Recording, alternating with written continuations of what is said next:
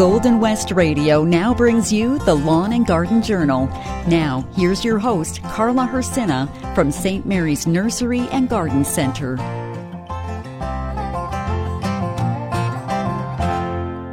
Good morning, everyone. Can you feel it? Are your hands just ready to get into the soil? Yes.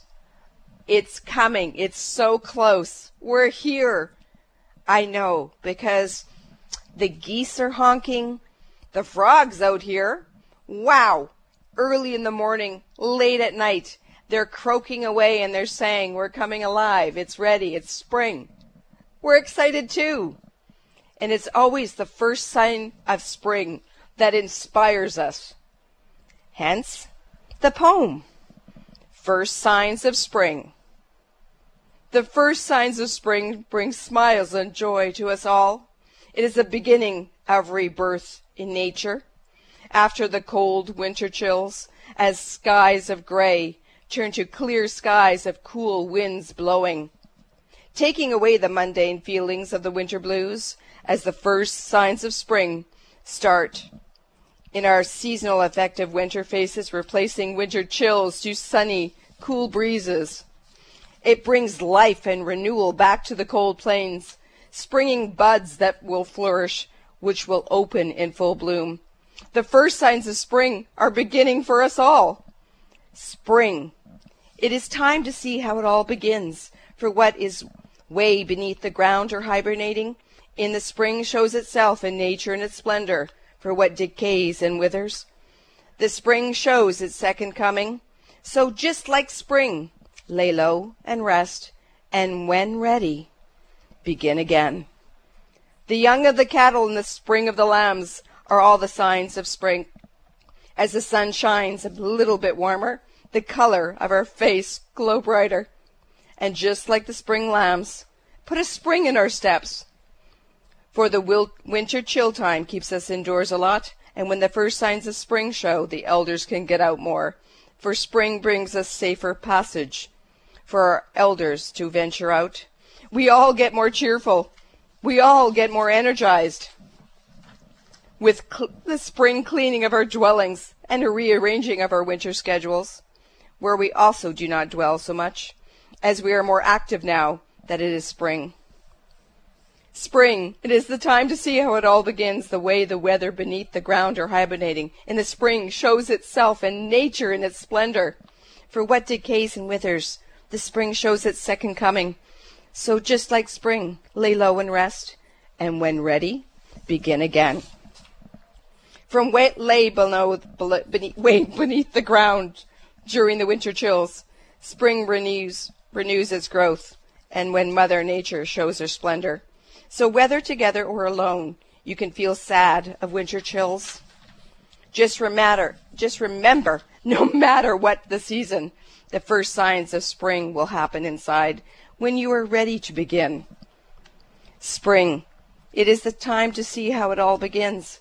For what way beneath the ground and hibernating in the spring show itself and nature in its splendor. For what decays and withers the spring shows its second coming. So just like spring, lay low and rest. And when ready, we will begin. It is May 7th, and it is a special weekend. It is a weekend for mothers. It is a weekend to be out there.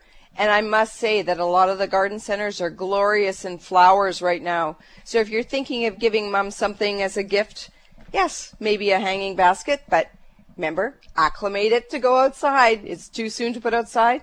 But there are so many things that we can be doing in the garden. The foundation of gardening begins now. We're going to go right to the line. Shirley is waiting. Good morning, Shirley. Good morning. How are you? I'm good. And yourself?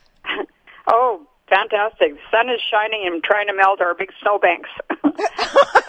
I think, uh, yeah, I, I, I yeah. hear you on that one. It's just, it is piled so high, but I must say, mm-hmm. outs- outside my window here, um, my six foot wall that was against my window is now maybe two and a half feet. So I'm so happy that I can actually see out my window now. yeah. Yeah. Where are you calling from? Yeah. I'm calling from Kalida. Kalida. Well, good morning, Kalida. Uh, thank you.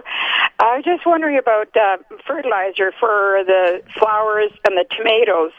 Uh, what's the difference? And can I use one fertilizer? Uh, like I got a bunch of fertilizer left over from last year.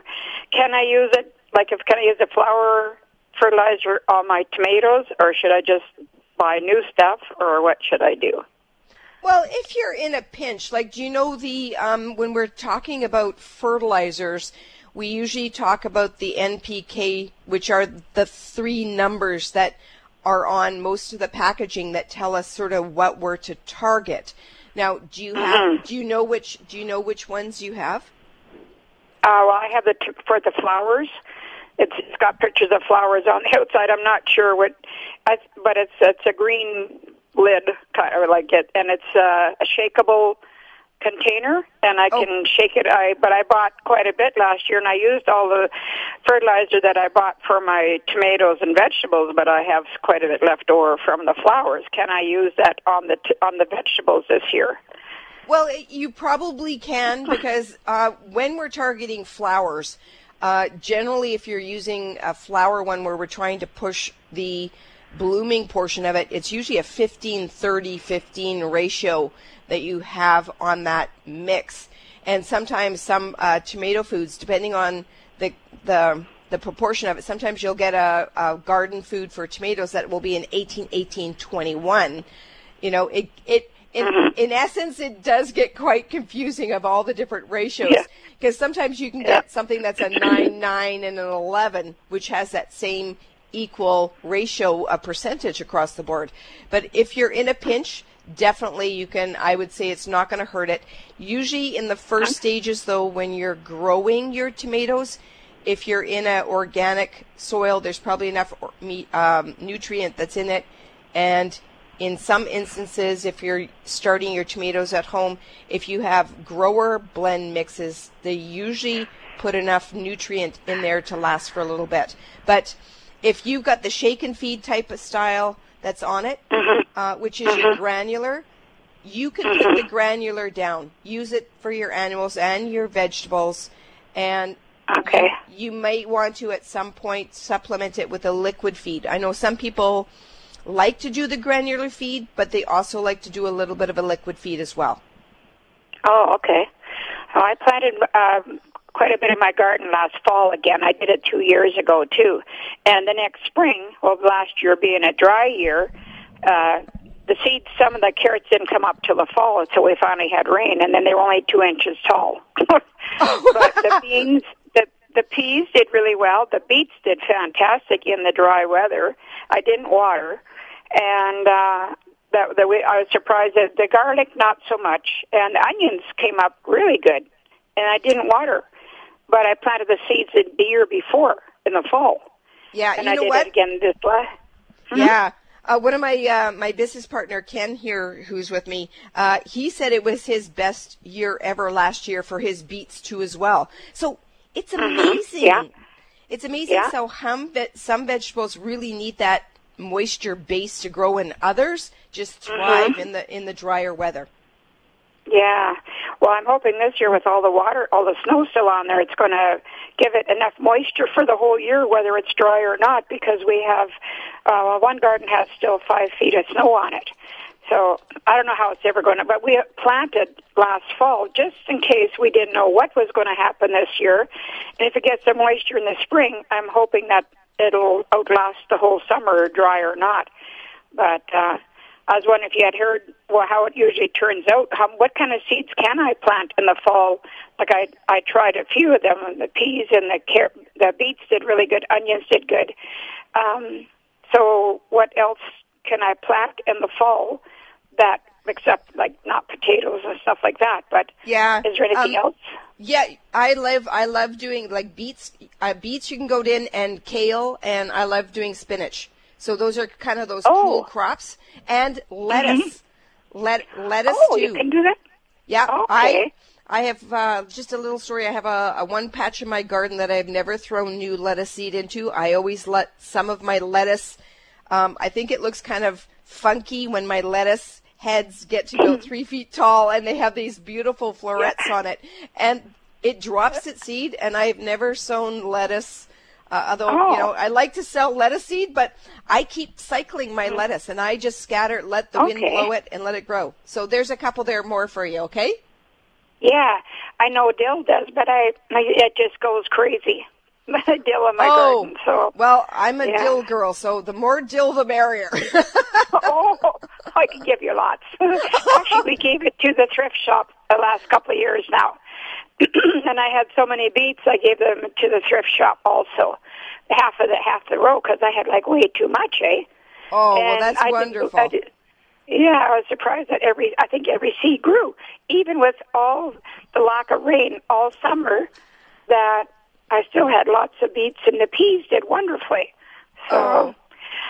anyway, oh, thank well, you very thank much you very much for sharing your story. Yeah, thank you very Okay. much for sharing your stories. Okay. Okay, Well, have a good day. You too.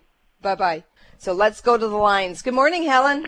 Yes, uh, I would like to know whether, if I would cut my own flowers for uh, making arrangements, could I use uh, ordinary fertilizer in the water? And, like I don't have these little envelopes that you get from the florist shop. Yeah, you should be able to. I wouldn't uh, do it full strength. I would do it a little bit um, uh, weaker that's on there because those are more of fertilizers. It's not necessarily a f- uh, fertilizer to keep the flowers growing, but is more of um, uh, um, enhancer to keep them fresh. Okay. Yeah. So Yeah, and I use- sometimes free. Sorry. if I Sometimes free. use uh, like uh, Schultz's uh, fertilizer. Yeah, I would say if you want to use a little bit of that, that would be good. Uh-huh. The other thing, Helen, when you're doing your cut flowers, uh, is when you do your cuts of your stems, try and get them into the liquid as fast as you can. Okay. And the other thing, too, is when you put the stems into the vase of water, make sure that you strip or gently remove some of the leaves off the stems so that we don't have any uh, leaves underwater because it's the leaves that go into the water that make it yucky fast Uh huh. Right. right? Because the leaves will get moldy first. And frequently changing your water too, keeping it fresh. Oh, okay. And then I was adding a little bit of that, a little that fertilizer. Yeah, you can give a little bit of a zip. Maybe there's some florists out uh, out there that are listening that uh, have some other suggestions for them because it's more of a preservative to keep them going. Yes, in there. right. Yeah, yeah. What kind of flowers do you grow that you use as cut flowers? Uh, I like sweet peas and uh, baby's breath. Well, I have, yeah, I have a lot of baby's breath and sweet peas and um, well, whatever I find, I, I grow lots of flowers. Oh, beautiful. How about uh, have you ever done zinnias? Oh, yes, I have some zinnias, but I'm not too good with zinnias. Uh, gladiolas, I have a lot of those. Oh, beautiful. They, those are beautiful flowers that you can have.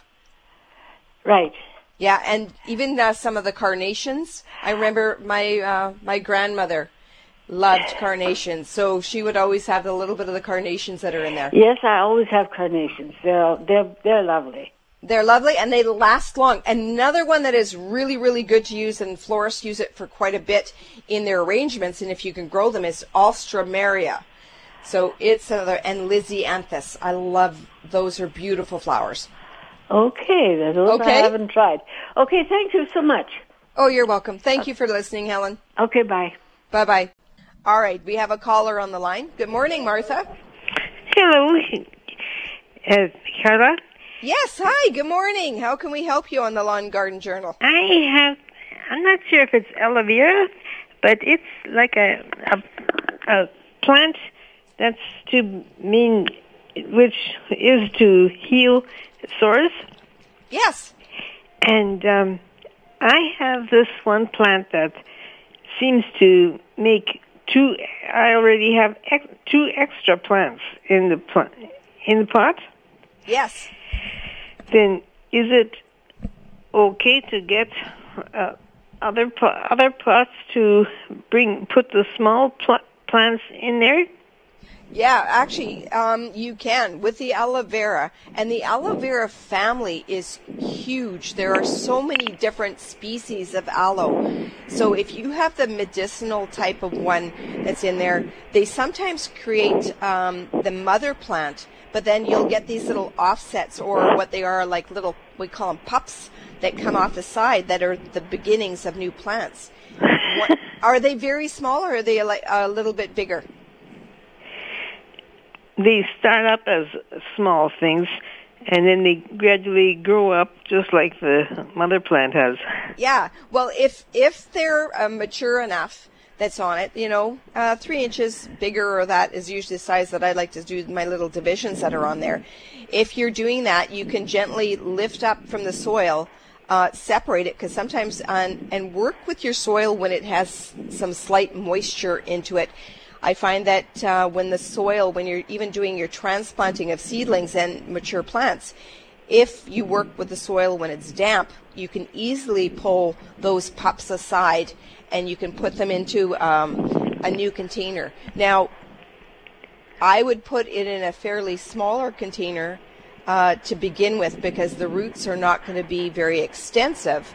So you want to go into a smaller size pot so that it adapts to that condition in that area first for a little bit of a time frame. Okay? Yeah. Yeah. Well, I'm I'm even surprised this pot has tipped tipped a few times.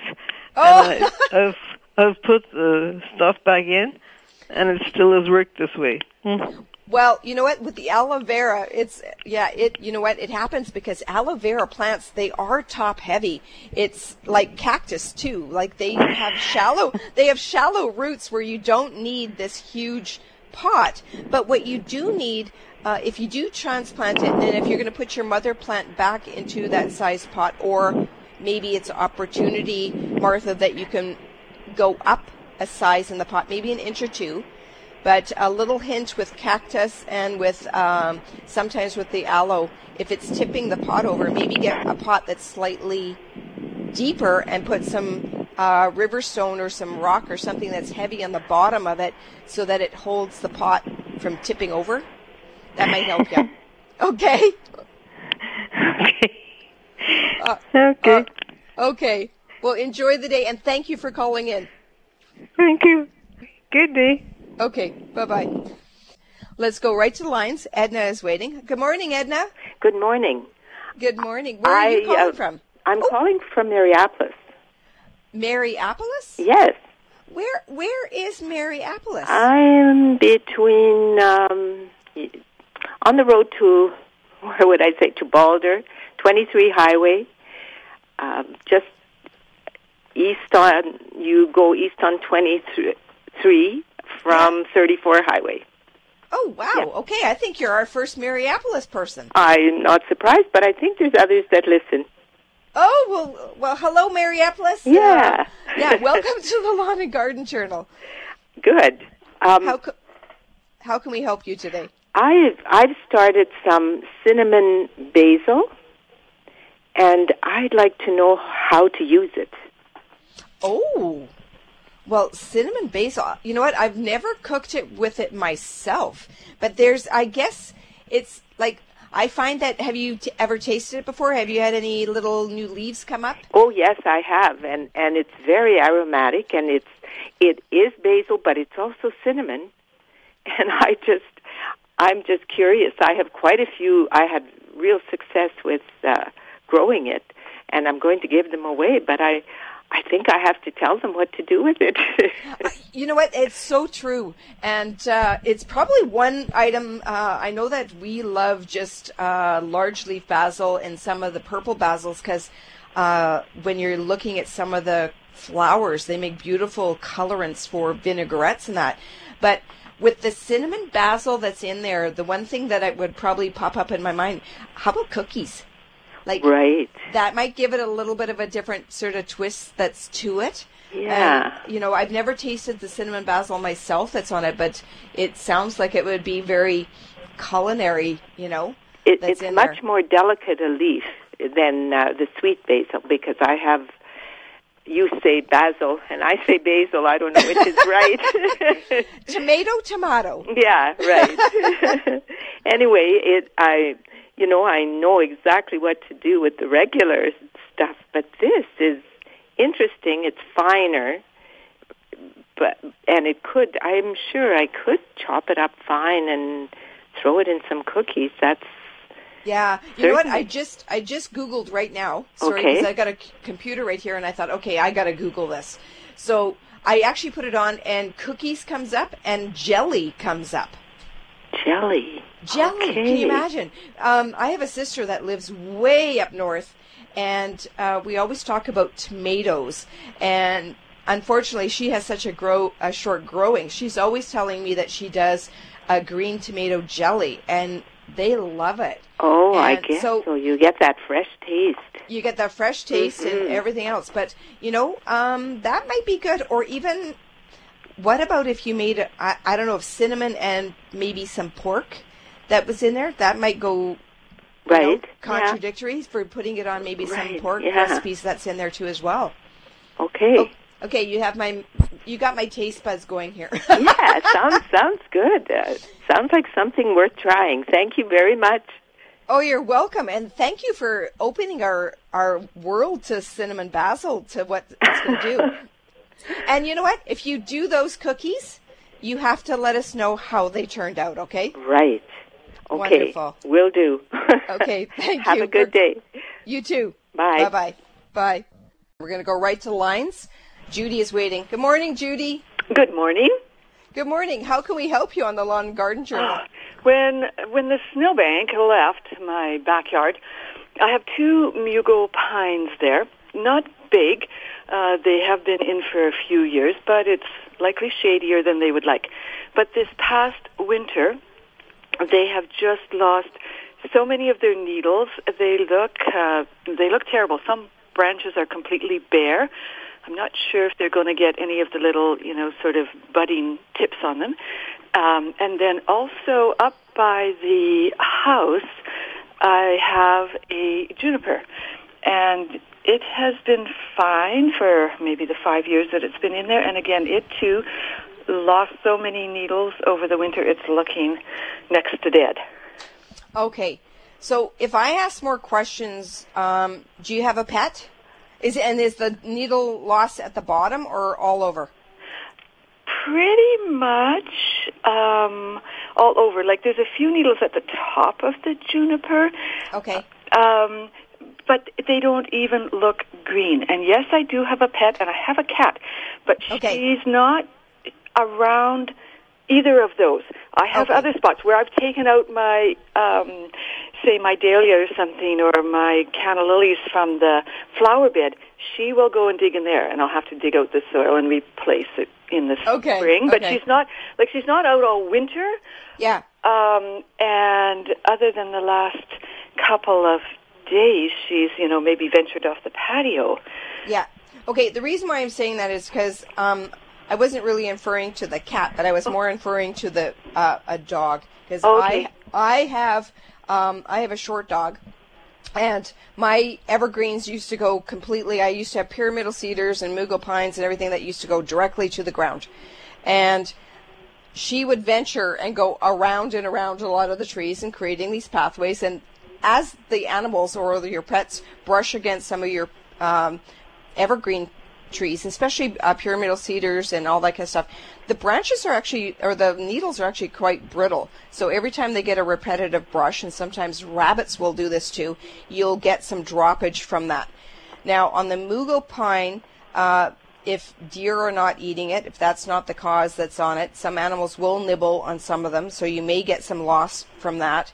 But if you're getting a rusting effect, like where it looks really kind of yellow golden to almost orange, that is a desiccant that happens, and it basically the cells of your uh, needles are drying out because of a lack of moisture from the previous season, or you get a reflective matter off of the snow bouncing onto your leaf structure that causes the cells of those needles to open up and then when you get the cold winds it dries those cells out so you could have a couple different scenarios that are happening Well, these are that. very short mugo pines, like, Yeah. I mean, maybe a foot high, and so they were buried under the snow all winter. okay right. Um, and they are in um, sort of uh, uh, borders. So there's, you know, w- wood on one side and on the other so that it's not really that things are walking around them and brushing them. You know, there's all other kinds of perennials in that um, long, narrow bed that's there.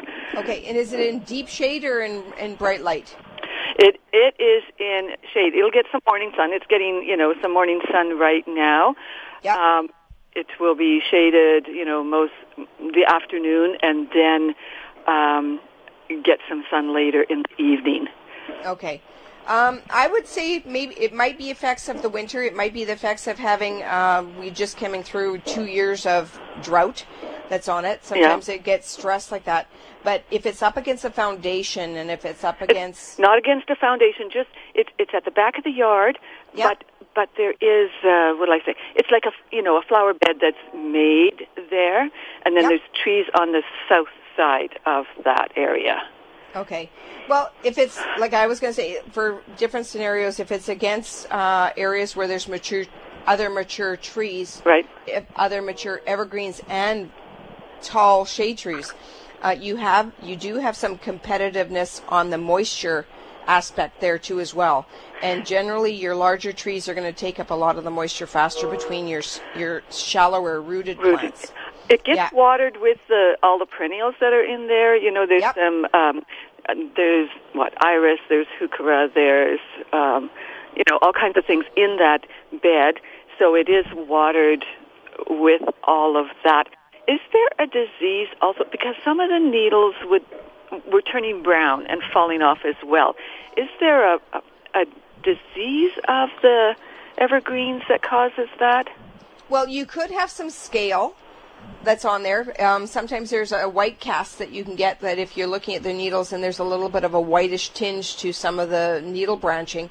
Um, in order to sort of see that, we would need a sample of some of the the needles when they're actively growing. Okay. You really can't see it when it's on the brown or the oranger state that's on there. But let's try and promote healthy growth and then see how it goes. And like you said, the bud set for your cedars and your evergreens is placed, is started in the past season that's on it. So last fall, the bud sets have already been set on that.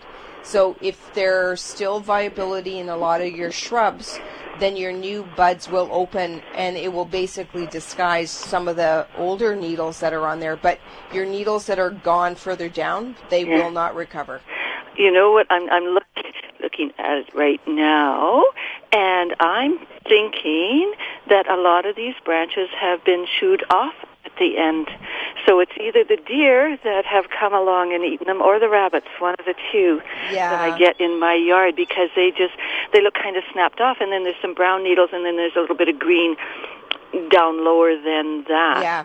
So But- if yeah, because generally if they're green, they're going to eat all the green. They're not going to eat the brown unless they're really hungry.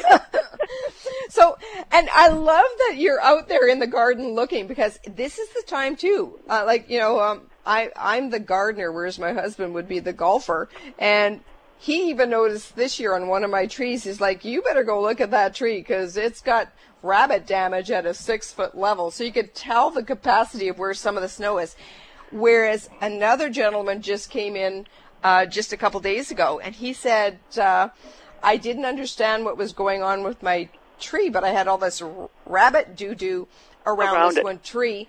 But the rabbits that he didn't see, they were they're called rascally rabbits for a reason. For a reason. Bec- they had burrowed. He had told me that they had burrowed a little hole in the back of the snowbank and had a nice tunnel to the bottom of his tree where, uh, when the snow melted, I guess some of the uh, dandelions were still going. They were eating the dandelions, but they had totally eaten the entire three foot bark of his lower Oh. tree. So they had a they had a nest, a nice cozy little place, and they had a food source. So. They are rascally rabbits, and I won't say what the deer are, but they do the same amount of damage. Is there anything, Carla? If these t- uh, ends are all eaten off, they're not going to get new buds. Are they, um, you know, useless now? Is there anything to do with them, or just dig them out? Well, you know what? Let's do patience. Patience is a virtue, and patience will give us a true indication because a lot of things are not opening yet. So I'd say you're still early. The ground is going to be frozen. You're not going to be able to dig it out anyway. Okay. So let's garden somewhere else. Leave it for a couple weeks and see what it is. But I, I'm probably going to say you're going to visit someplace for a new shrub if it, if it is affected that bad. I have another question. I have geraniums that I've kept over the winter. We can't seem to find the speckly ones that we like this spring, but these are quite tall, right? They've got nice, healthy leaves on them. If I cut them, you talked last week about pinching off and and how that would make it branch out the sides. If I cut off six inches off the top, is that going to make the rest of my uh, geranium stock send out new shoots? Yes. If you pinch off, uh, we I call it like it's your basal branching. It causes all the other leaf sets. So if you have a leaf set that's lower down, wherever that leaf set is, is a potential point for another branch to come forth. Would that be where the leaves have fallen off as it's come up the stalk? Yes. Okay. Yes. But if it's very, very woody, it's going to take a period of time for it to merge further down on that older wood, okay? Those stems are still green. The stems are still green, so you will get emergence from there. So if you're wanting to take some slip cuts from the top little portions of it, make sure that you have at least two leaf nodes that you can take off, and then your bottom slice cut would be another node for root development. Okay. Okay? Thank you so much. You're welcome, Judy. Thank you, everyone, for spending time with us on the Lawn and Garden Journal. I hope you envision what your garden is going to look like this year. Think about it, have fun with it, plan it. We'll be back next Saturday on the Lawn and Garden Journal. Bye bye, everyone.